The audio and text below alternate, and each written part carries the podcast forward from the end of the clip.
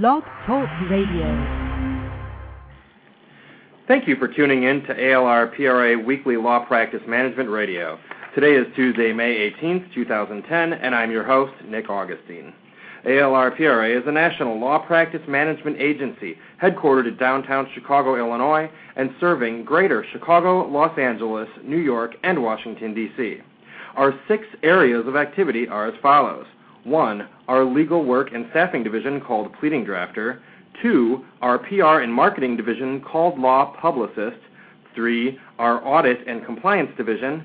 Four, the Law Publicist Weekly online publication.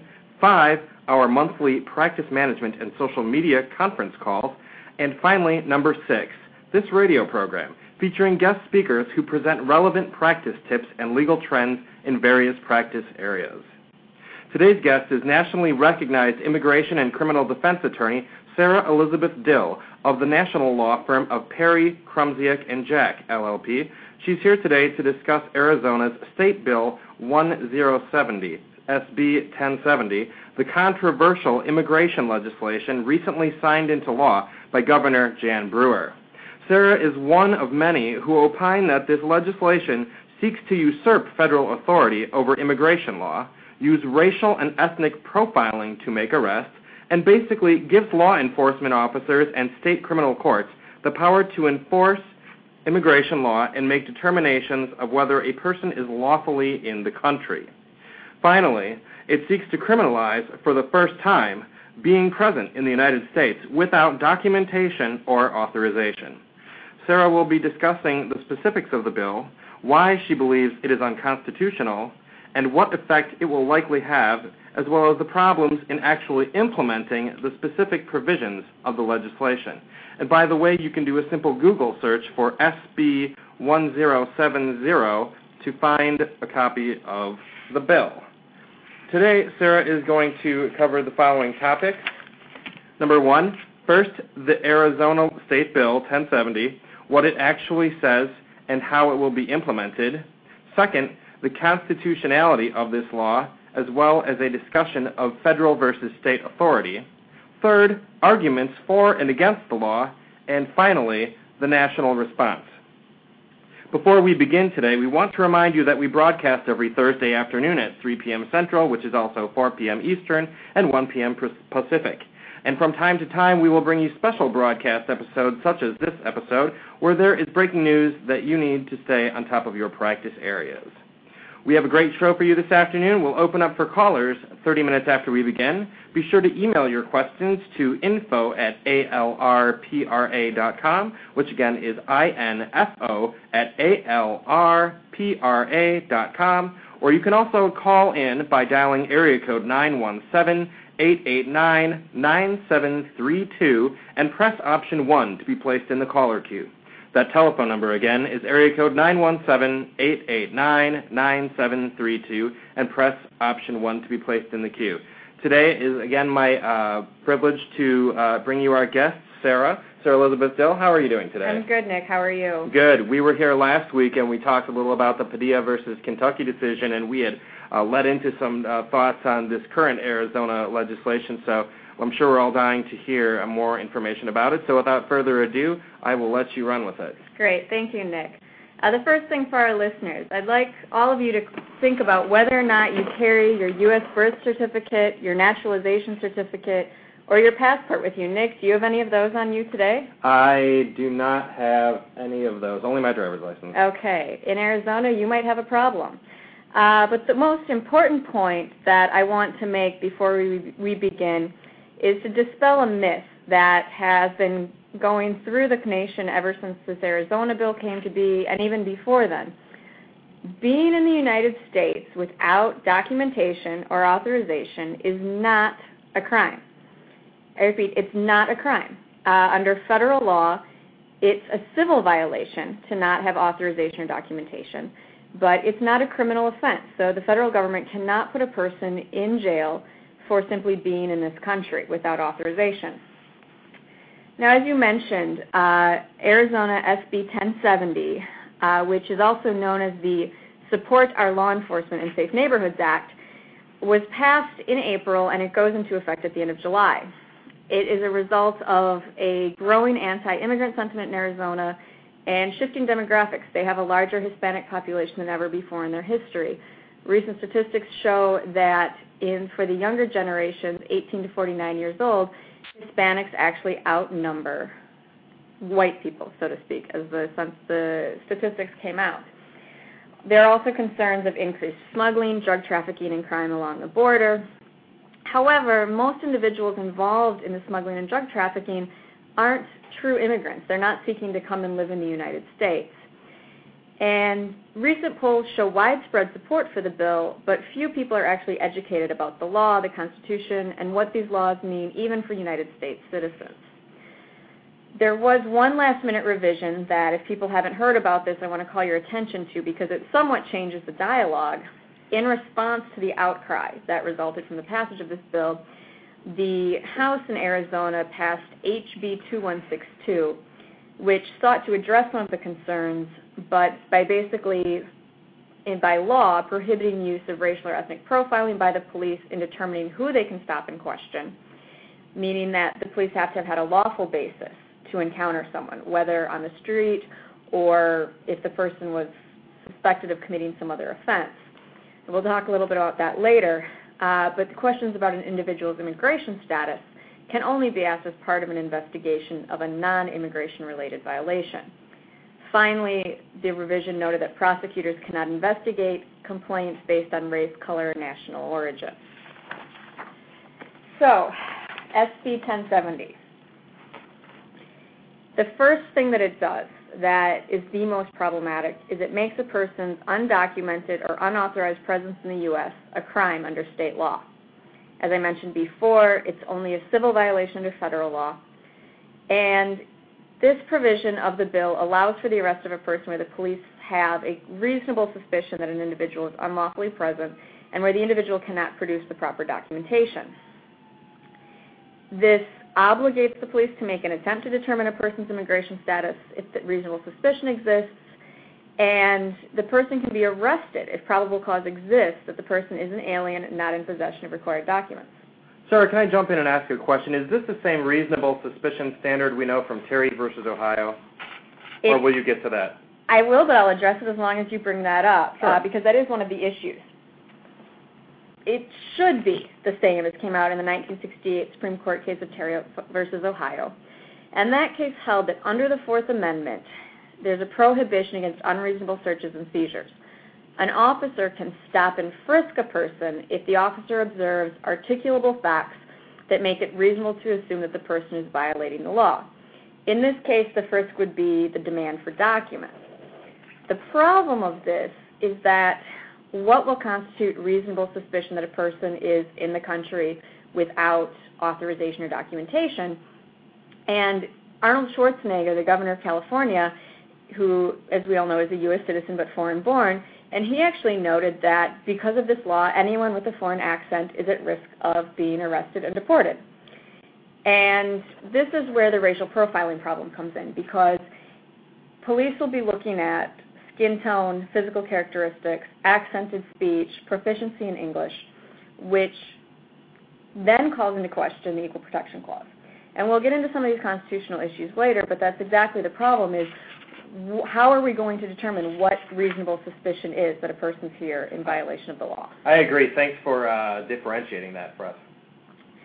So back to this uh, new criminal offense, and Arizona, as you mentioned, is the first state to make it a criminal offense to be in this country without authorization.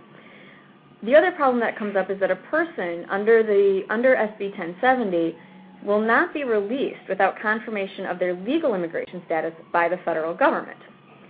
And this is going to cause a huge problem in the system because determining whether or not a person is in the country lawfully is the province of the immigration courts, which are specifically set up and there's a whole procedure for the courts to determine in an adversarial setting whether or not a person is legally in the country. If there is a requirement that this occur before a person is released from police custody, these individuals could be sitting in state custody for months, if not years. And what's interesting too about this law is the penalties, which were revised by the House bill that came out shortly after the law was first announced, is that for a first offense, it's a $100 fine, 20 days in jail, and court costs. And for a second offense, 30 days in jail. And it's so it sounds like a very minor misdemeanor offense, but then it remains the question of how is this going to be seen by the immigration courts and is this really Arizona's concern of wanting to put people in jail for this, or is this their way of getting people into the immigration system, transferring the people to immigration authorities? And in the bill itself, it actually states that upon completion of the sentence, the person will be transferred to immigration authorities. Finally, the one argument that I guess could be made in support of this is that there are four things that a person can show that would give a presumption that the person is lawfully present. A valid Arizona driver's license, a valid Arizona ID card that can't be used for driving, a tribal enrollment card, and any other state, federal, or local ID that requires proof of legal presence in the U.S. as a condition of issuance, which many states have now strengthened the requirements and documentation that you must show in order to receive a driver's license. I know here in the state of Illinois, myself as a U.S. citizen had to take in my passport, my previous driver's license, my social security card, my birth certificate, and even then I had to show additional documentation of my residence within the state of Illinois. So for someone who's not even a U.S. citizen, the documentation required to show that you're lawfully here, they see that as if you have the driver's license or ID, that should be enough for the officer to say, okay, you can go. So that's the first part of SB 1070. That's the first big change. The second change is that it requires that state and local law enforcement officials enforce federal immigration law and prohibits them from limiting or restricting enforcement. Where this becomes a problem is that Arizona citizens can now sue police departments, agencies, or other branches of the government if the citizen does not feel that they are enforcing the laws properly. The other problem that comes out of this is that there was previously a program called 287G, which we discussed a little bit last week, where local and state law enforcement agencies are deputized and allowed to enforce immigration law under the, I guess, supervision of the federal government. In April of this year, Department of Homeland Security Inspector General released a report confirming that civil rights abuses had occurred widespread under the 287G program. Arrests occurred based on no evidence, solely so officers could determine whether the person had lawful immigration status. And the Homeland Security found that because of this program, immigrants were hesitant to talk to police and report crimes. They called upon Homeland Security to terminate the program and cut funding, finding that state and local law enforcement officers were not well trained in and were not able to enforce immigration law. So for Arizona to now make this a requirement seems to be in direct conflict with 287G. So that's where we're at with SB 1070. Two other portions that aren't as significant. It's a crime to be hired or hire individuals for work, the day laborers you see at Home Depot and other places, from a vehicle that blocks traffic. From a vehicle? So if a vehicle is blocking traffic, I can't hire them? No. Okay. And or if you're in a vehicle, let's say you have a large van, you've got a you're building a house, you need to bring some people in to paint or put carpeting down and things like that, and your van is blocking traffic as you're trying to get laborers in to have them work for the day, you can be arrested for that. Oh my. And so, and that basically, you know, the the other provision that's problematic, and I'll talk briefly about some of the parts of the bill that aren't necessarily bad, but the final problematic one is that it raises criminal penalties for sheltering, hiring, transporting undocumented aliens. Where this becomes an issue is that under federal law, especially in the smuggling context, if you smuggle in your own relative, if you smuggle in your spouse or your child or someone of some other immediate relative, the federal government isn't going to go after you for that. They recognize that you're bringing in a family member. Arizona does not make that exception. The other thing that the Arizona law does, and I read through the bill a number of times because I just couldn't believe this, is that let's say your sister's married to an undocumented person and you have them in your house for dinner you could be criminally liable for harboring an undocumented alien. How am I supposed to know if they're legally here or not? There is a knowing element to this, but as broad reaching as this law was written, it that's the kind of situation that it could encompass. Sara, I'm beside myself and scared to invite people over. Before we take a short break, can you recap those problematic issues? Just a quick list.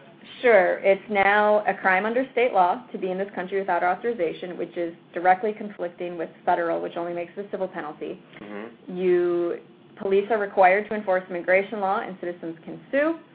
There are now criminal criminal penalties for sheltering, hiring, transporting, or harboring an undocumented alien. And if you have a vehicle that's blocking traffic, you can't hire people to come work for you. Watch your vehicles, everyone. Let's pause real quickly for a message from one of our sponsors. By the way, you're listening to ALR PRA Weekly Law Practice Management Radio, where we bring you the experts and attorneys who share the tips and trends and latest updates that matter to your law practice. Also, when you need the right legal services to advance your creativity, call the law office of Nancy K. Ducharme. Attorney Nancy K. Ducharme brings big, law, firm experience and reputation to her intellectual property law firm, serving national corporate clients in the areas of trademark, copyright, internet law, and advertising law. You can find the law office of Nancy K. Ducharme by visiting nkdlaw.com and also by searching for the law office of Nancy K. Ducharme on Facebook. By clicking the like button on the law firm's business page, you will receive periodic blog updates with recent developments in the very rapidly changing field of intellectual property law. Now, going back to Sara Elizabeth Dill, we'll just give you her quick bio. Sara Elizabeth Dill's practice focuses on immigration, criminal defense, international law, and sports law in Chicago, Miami, and Milwaukee. Prior to joining Perry, Krumsiek, and Jack, Sara ran her own successful law firm in Miami, Florida, where she represented individuals and corporations before the Immigration Service, immigration courts, and provided criminal defense representation in state and federal courts. Prior to that, she was a trial lawyer for a nonprofit immigration agency in the Miami Dade Public Defender's Office. Sara has extensive trial and appellate experience. Sara is currently serving as the co-chair of the American Bar Association Criminal Justice Section's Immigration Committee. For the last two years, Sara has been appointed as a commissioner for the ABA Commission on Immigration. She also serves on the ABA Criminal Justice Council. Sara served as the chair of the ABA Young Lawyer Division Criminal and Juvenile Justice Section from 2006 2007.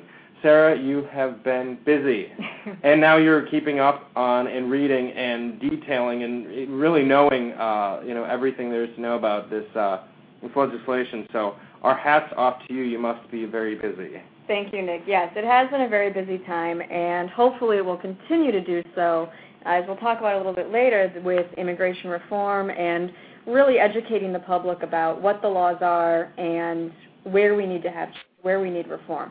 I don't think there's anyone out there on either side of this issue that thinks that we don't need to do something about it. I think you're right. So the problem is, as we've talked about, Arizona did the wrong thing in this case.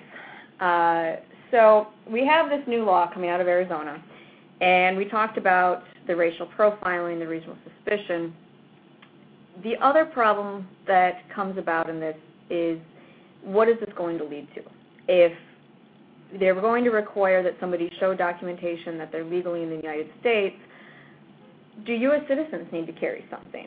Does someone who has dark hair, dark eyes, and a darker skin tone need to carry their passport with them or their birth certificate in case they get stopped?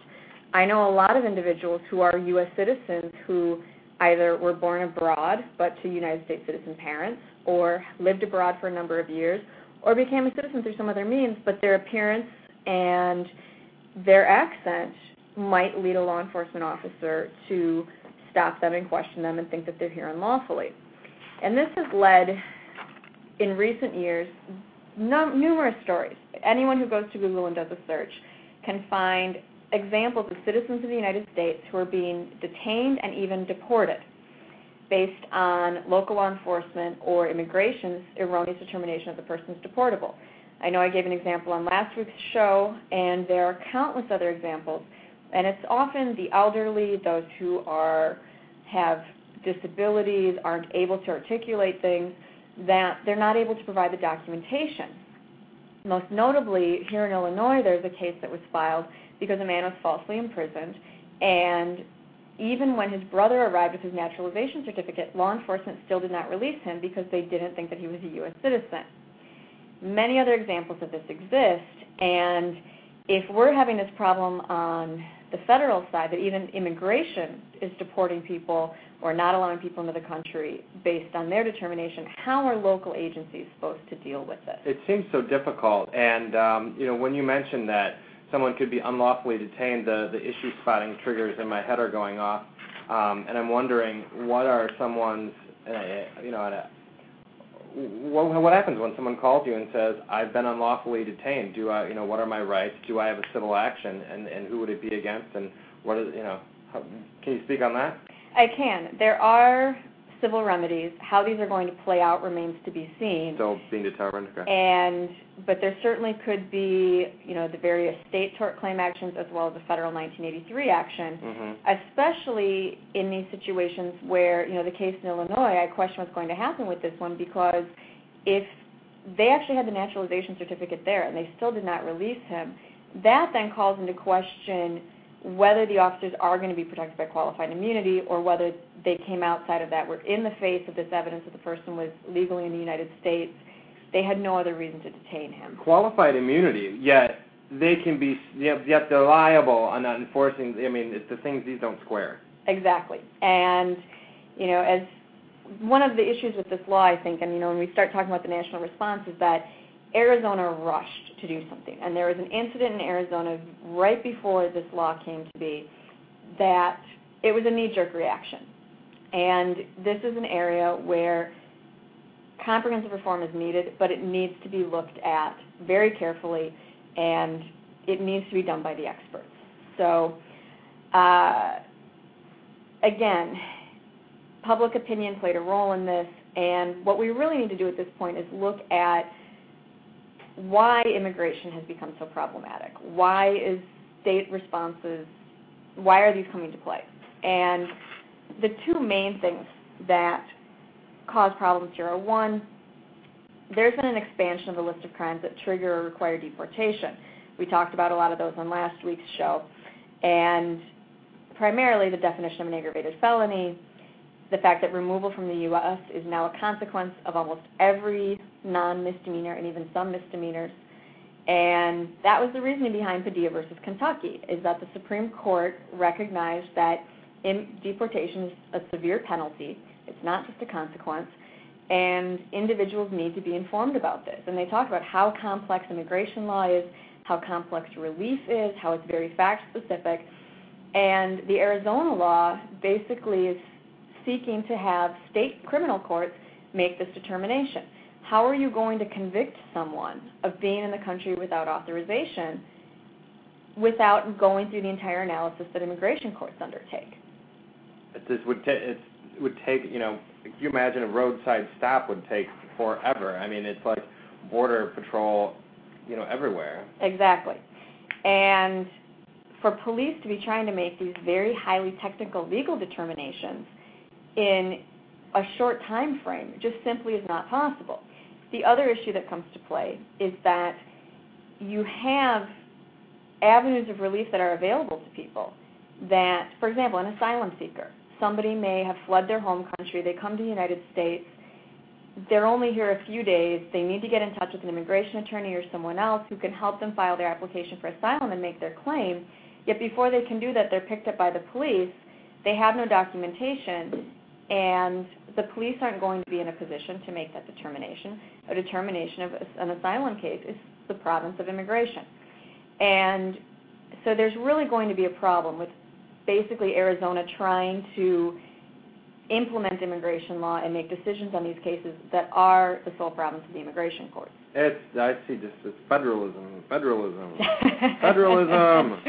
and, oh, and what you know, my other question, you know, sorry, sorry to, to jump in, but you know, the the thing that scares me the most is other states nearby, you know, taking a monkey see, monkey do approach and passing other similar things. That just seems like you could do so much damage. It'd be almost impossible to undo the damage. So I don't. Go on. Fortunately, no other states have put anything forward yet, and it looks like they're going to wait to see what happens with Arizona. But the other issue that comes to play with this is that, you know, we have a broken immigration system, and we need reform. We need reforms of the laws. We need reforms of the courts. There's a lot of work and research being done by the experts, by law firms, by organizations such as AILA and the American Bar Association that we're basically giving Congress what they need to reform. They just need to actually do it. The other problem we've had is that violations of immigration laws, some of them are now federal crimes. Simply being here is not a federal crime, but if you're deported, you come back in, that is a federal crime. Identity theft, passport fraud, smuggling, those types of things are federal crimes. However, immigration law in and of itself is becoming more and more punitive, but it still has not been found to be criminal. Therefore, your due process protections and a lot of the other procedural safeguards don't necessarily apply.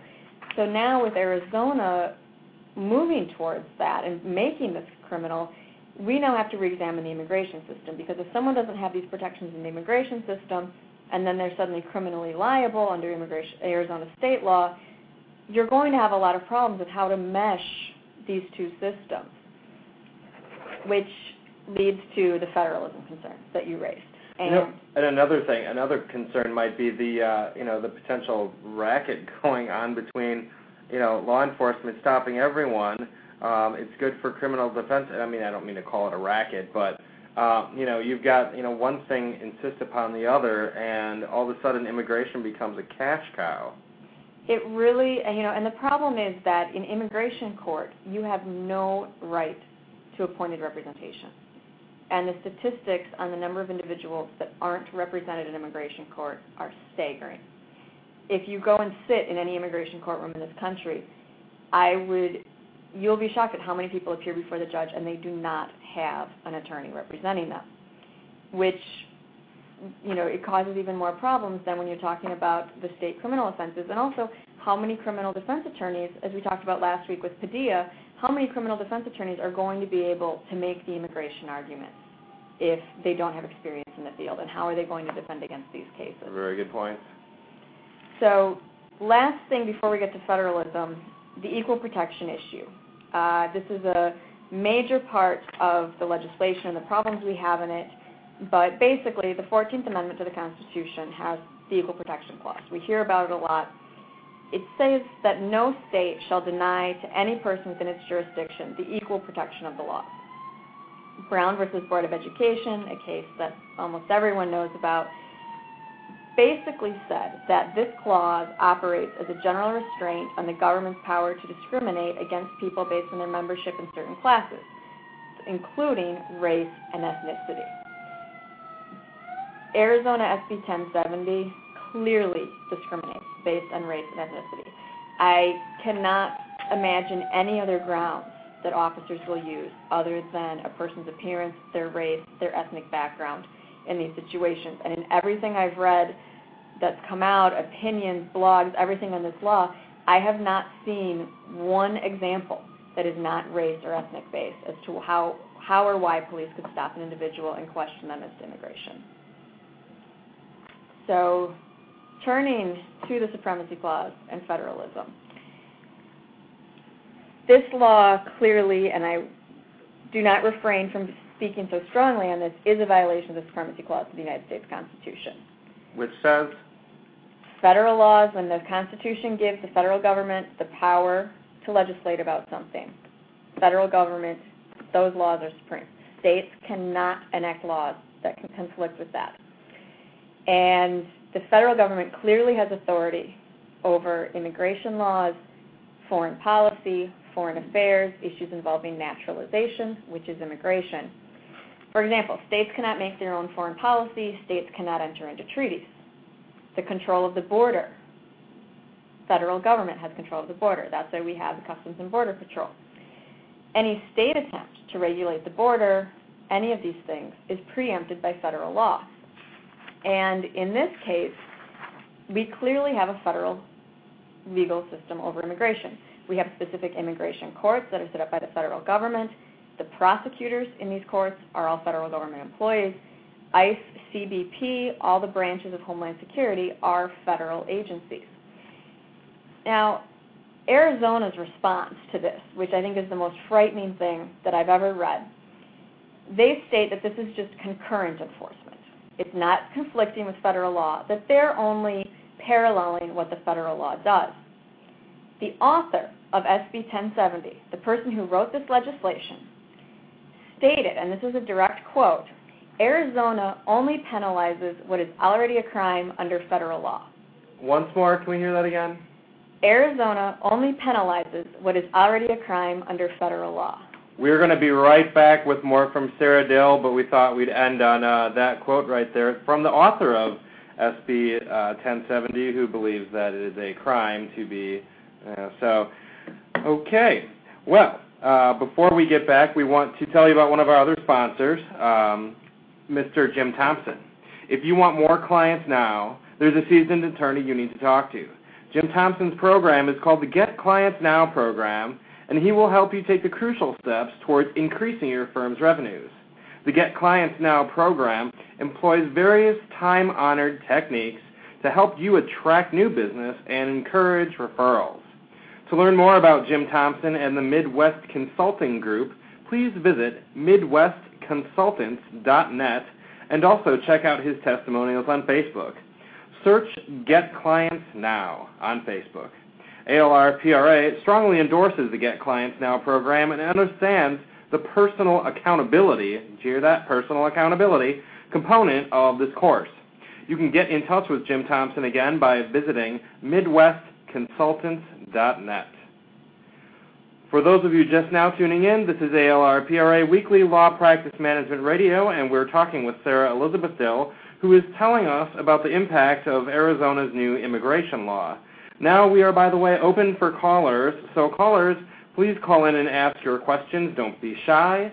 Dial area code 917-889-9732 and press option 1 to be placed in the caller queue. Again, that is area code 917-889-9732 and option 1. We're now going back to Sara Elizabeth Dill, who left us with that amazing quote. Can we have it one more time? Yes. The author of SB 1070 said that Arizona only penalizes what is already a crime under federal law. Okay, run with that. That is the most untrue statement that could possibly exist. And for me, it scared me that this law could go through the Arizona legislature be passed into law, signed into law by the governor, and because it, that is completely untrue. Federal laws, I mentioned at the start of this, and cannot emphasize enough, makes being here undocumented and without authorization only a civil violation. And so, right on its face, the fact that Arizona is making it a criminal offense is in clear violation of the supremacy clause of the Constitution. And that, on that basis alone, I can see that part of the law being struck down. It's likely that any decision on this will require a U.S. Supreme Court decision. Uh, Department of Justice is monitoring this. There's a chance they may write an amicus brief. We'll talk a little bit more about some of the cases that are being filed. Uh, before we get to that, just a few other things about the constitutionality and the impact of this this law. One thing that I noted, and and actually reading some of the blogs and responses to this law, if we're going to make immigration violations criminal. Currently, under the case law arising out of the Fifth Amendment, where you have a right not to incriminate yourself, booking questions, identification questions, all of those basic things, your name, your date of birth, your place of birth, aren't covered by the Fifth Amendment because they're considered to just be general identification questions. The problem is that now these questions directly lead to the elements of the offense. And if, in fact, this law goes into effect in July, and it is now a crime to be in this country without authorization, your Fifth Amendment writing at self incrimination may start from the very outset, which means Miranda applies, all the protections of Miranda, your Fifth Amendment applies, so that you do not even have to give the police your name. And this is going to, and this is something I wonder if the drafters of the legislation even considered. That how are they even going to have any information about a person other than maybe their driver's license? So this is another area where there are some constitutional concerns. Sara, let me jump in and ask this question that maybe this would be easy to have, you know, and what are the legal implications, I suppose, of let's say having your driver's license through DMV connected with a copy that you run that and the cops could, you know, on their screen it shows, you know, I don't know. Has anyone talked about that? Is that, or is that my idea? The problem, I mean, are you saying that it would there would be some connection to immigration? Well, potentially having, you know, if those documents do exist, Mm-hmm. Then they would be retrievable easily uh, by a patrol officer in a squad car when you run the driver's license number. It seems like a pretty obvious, you know, possibility. I don't know. The problem is, imagine that you're traveling to Italy. You're going there for a month-long vacation. Ciao. You don't have any status in the country other than a visitor. Good point. Imagine how many people are in the United States every year that are just visitors, or maybe it's someone who has a pending application, or you know, it's then this is why our immigration system is so complex, and there are so many problems with it. You can have individuals who have an order of deportation, but their case is on appeal.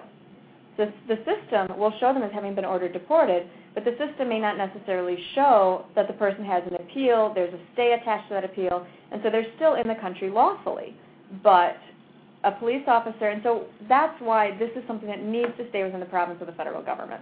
And the federal government needs to fix the system that they have, because even the systems within the federal government, I was recently at an immigration office working with an officer on a case. He had to go between two different computers to enter in all of the same information about my client because the two the computer systems used by two different entities under Homeland Security were not on the same system. I, I, I see your face. I wish our I wish our listeners could see. You just have shock. And this is I mean, and so this is the problem that I mean, we're taking a federal system that's a mess, and then we're going to expand it into state law enforcement and try to have a uniform system. It's just not possible. So you have this issue of self-incrimination, how the police are going to make this determination, and the other thing that gets into this, in which it, I thought it was interesting that the Arizona Chief of Police Association filed a lawsuit in response to this law. Chief of Police Association. And also police officers have filed lawsuits because their concern is that this is going to discourage immigrants from reporting crimes or cooperating from law enforcement because if it's any lawful basis to encounter a person that then requires the police to inquire into their immigration status, if someone reports a serious crime, let's say a victim of a rape or battery or attempted murder, the police, just in their investigation, are now required to ask that person about their immigration status. If the person's undocumented, they're not going to want to tell the police what happened. They're not going to want to assist. And so you're going to have this entire class of individuals that will be victimized and will have no recourse, which even under federal law, the mere fact they were a victim of the crime and cooperate with law enforcement there are now visas for these people that we give to them to say you were a victim of a crime, you helped our country, you know, prosecute. We're going to let you stay in this country and become a resident because of that.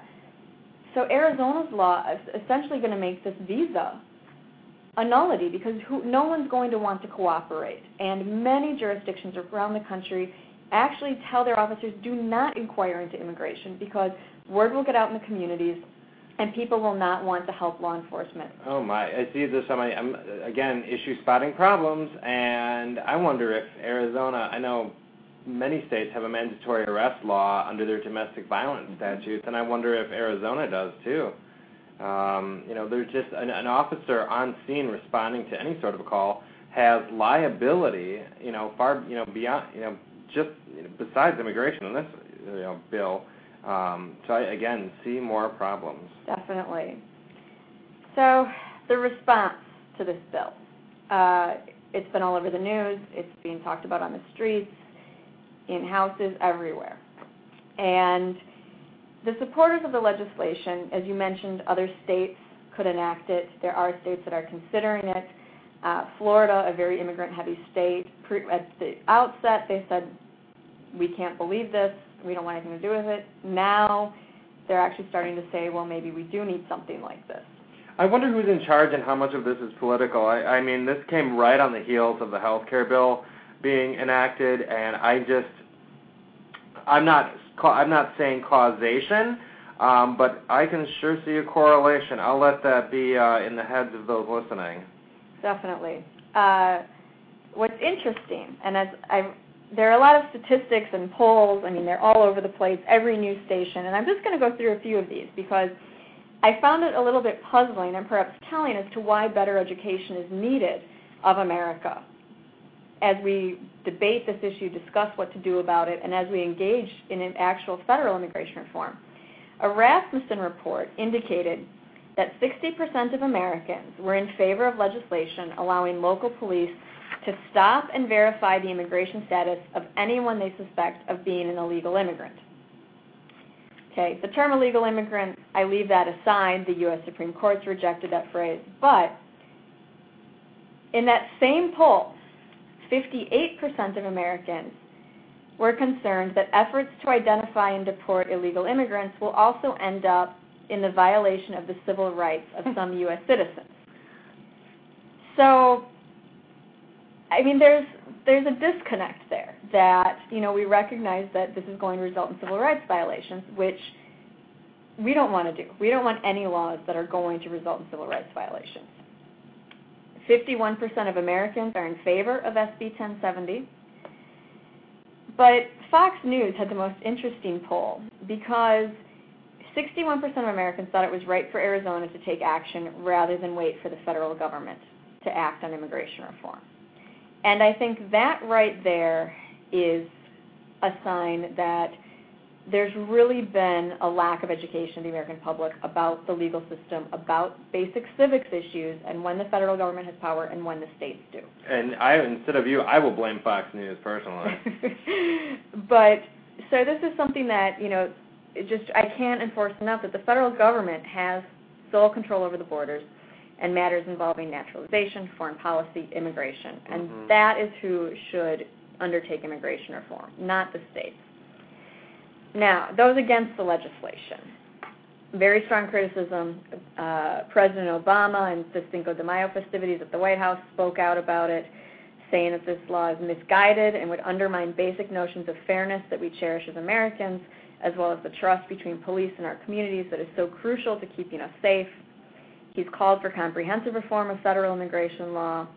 Congress even asked Arizona to delay implementation of this law until it could pass comprehensive immigration reform.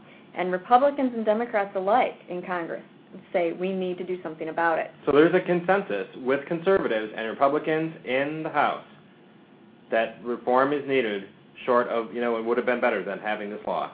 Definitely. And I, I don't think there's anyone who disagrees that reform is needed. How this reform will take place is obviously going to be a very hotly contested issue. What's interesting is that the Secretary of Homeland Security, who's the former governor of Arizona, Janet Napolitano, quoted she had deep concerns about the law, and she actually vetoed similar legislation when she was the governor of Arizona. So, and you have concern about this coming from all sectors. As I mentioned, the police organizations are against this bill. Employers and universities are concerned about students, professors, everything else who are on visas, uh, the H-1B employees who are here on visas.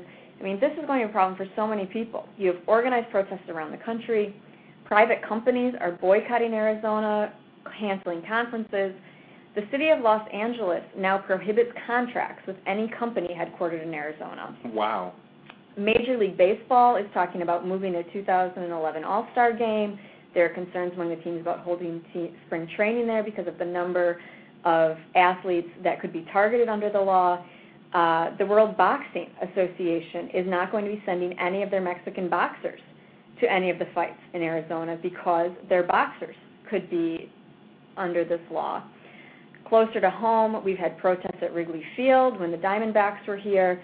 Last night at the Marlins game in Florida, there were protests against SB 1070. And I mean, even most notably, there's all over the news here in Chicago, a high school girls basketball team is not going to a tournament in Arizona because of concerns that there may be girls on the team who are either undocumented or their parents are undocumented. I had no idea that there was such a national reaction of uh, people gathering together and rallying in opposition to this. That's impressive.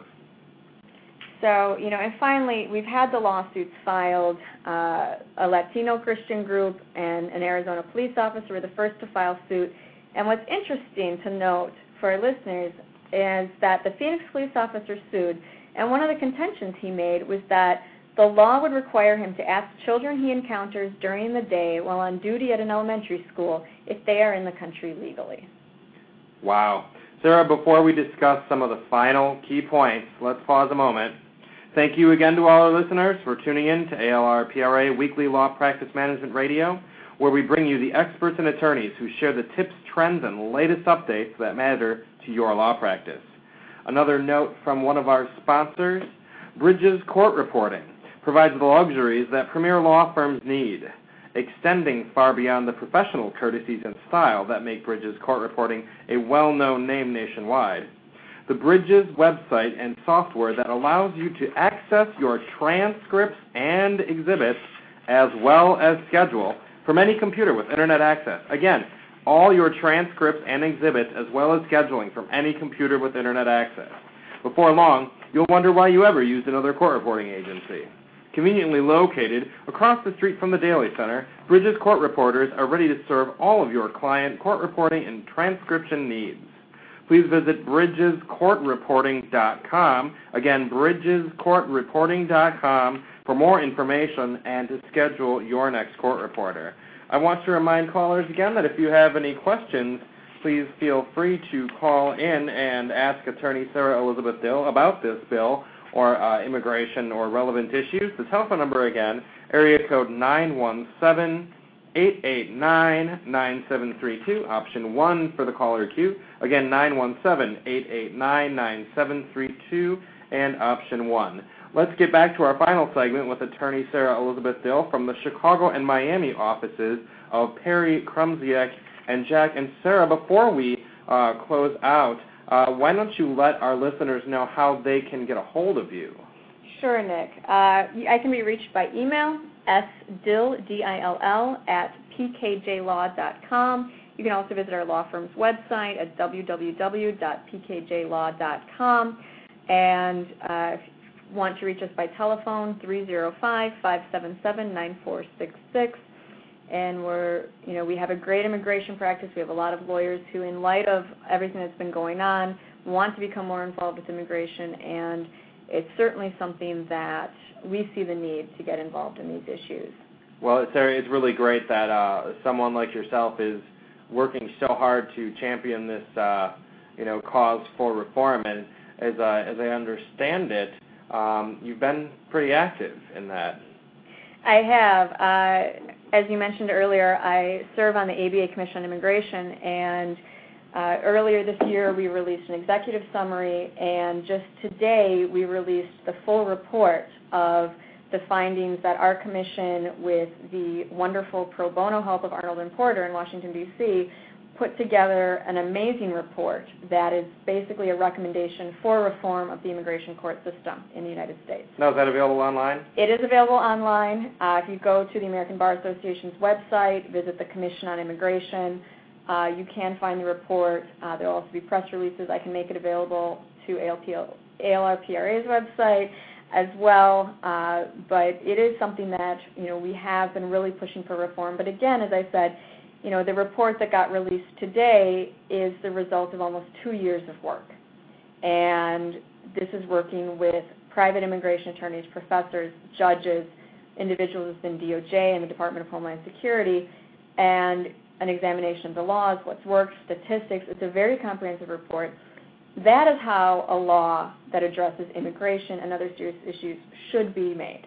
It should not be the result of quick, just throw together legislation that doesn't examine all of the implications and ramifications that a law would have under state and federal law, which is essentially what Arizona did in this case. And certainly doing your homework to find out whether something is a crime or not would be advantageous, I would think. You'd think. And, you know, what's been so interesting about this law is that it gets passed, it gets signed into law by the governor, despite thousands of phone calls, letters, everyone speaking out about it.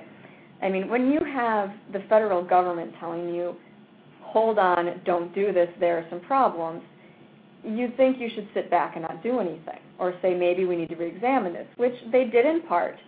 But what really became interesting is that Tucson and Flagstaff, Arizona sued over this law.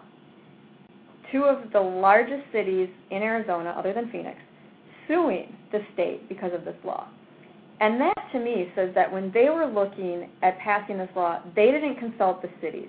They didn't consult the police departments. They didn't consult the police chiefs. I don't know who they consulted when they were determining whether or not to pass this law. But when you have your own cities suing about this and your police officers, obviously there's a problem. Obviously there's a disconnect.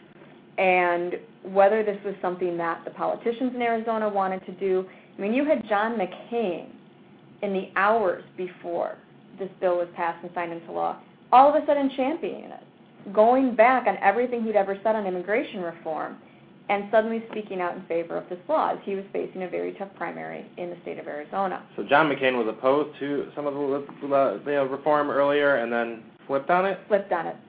No kidding. So, you know, this does become an issue. And while I understand that Arizona, a state that is heavily affected by border issues and, you know, has a very big problem with crime, federal enforcement of immigration law is what needs to occur.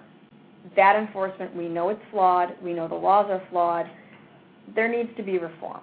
And when we have such a complex immigration system with such confusing requirements and harsh results for even the simplest mistakes, such as forgetting one form or one document with an application. Or parking your truck in the wrong place. in Arizona. But the federal system is where we need to make the reform. And absent an amendment to the Constitution, states have no authority to do what they did in this case. And I hope that other states will refrain from passing similar legislation, that the federal courts will do the right thing in deciding these cases, and maybe it is something that the Supreme Court needs to immediately take up and say, we're going to step in, we need to decide this. There was a similar issue in California about 10 or 15 years ago, and unfortunately, the case only went as far as the Ninth Circuit, and the decision doesn't necessarily state, it doesn't decide the federalism issue, definitely. And so in this situation, I mean, this may be the time for the Supreme Court to step in, given how active they've been on immigration issues, the understanding that the current court has. Uh, it's definitely something needs to be done. And hopefully Congress will be able to come together and get something passed within the very near future that does reform immigration and address a lot of the concerns that Arizona has. Let me ask a quick question about the U.S. Supreme Court. And I know that there has uh, been an individual, um, you know, sort of slated, and I apologize for not keeping up on that. But do you know if that individual has commented um, on any of this? And by the way, we'd love to have her on the show if anyone can uh, get us a direct link. Uh, yes, uh, Elena Kagan, who uh, was the current Solicitor General uh, has been appointed by President Obama to be the next Supreme Court justice. Former law professor, right? Former law professor. Uh, she was here at the University of Chicago. Law? Constitutional law. University of Chicago. Okay, probably and knows something about this stuff. She was also the dean at Harvard, and you know she has not. There isn't a lot about her on immigration, and but the fact that she is such a knowledgeable person as to constitutional law and where some of her writings have stood on constitutional issues, you know, it remains to be seen. I mean, it was the same thing with Sotomayor when she was appointed that no one really knew for sure how she would come out on immigration issues, and yet in one of her first opinions on the court, she was the one who used the term undocumented alien in terms in rather than using the previously used illegal immigrant, which is a misnomer. And so it will, you know, I, I'm sure that the confirmation hearings with Elena Kagan are going to focus on immigration. Uh, there's going to be a lot of this that comes into play, and uh, how that plays out, you know, whether she's able to dodge the questions or whether she gives us some insight. Uh, you know, I mean, obviously she's no longer Solicitor General. She stepped down. Uh, I actually just got notice in one of my cases that she is no longer opposing counsel before the U.S. Supreme Court. Uh, and it was an immigration case, so I was hoping that maybe I'd see how she'd respond to that. But you know, this definitely will be an issue for her confirmation hearings. Certainly, certainly, and I know that once she, you know, if she, if and when she is confirmed, that pretty much closes the ability for her to appear on ALR PRA radio. So anyone who has Elena Kagan's number uh, can uh, you know forward that along, and uh, we'll invite her. Um, so uh, you know, so many other uh, any any other last um, uh, thoughts, Sara, on um, on the procedural issues or what attorneys out there, you know, maybe you know because we do broadcast nationwide. What if we do have someone, let's say in Arizona or a, California attorney who's also you know licensed in Arizona may have clients. What what recourse? What do they do if they get a phone call from someone who has been um, uh, you know, for lack of a better word, the victim of this unfortunate piece of uh, state legislation? The good news is we still have another two months or so before this goes into effect.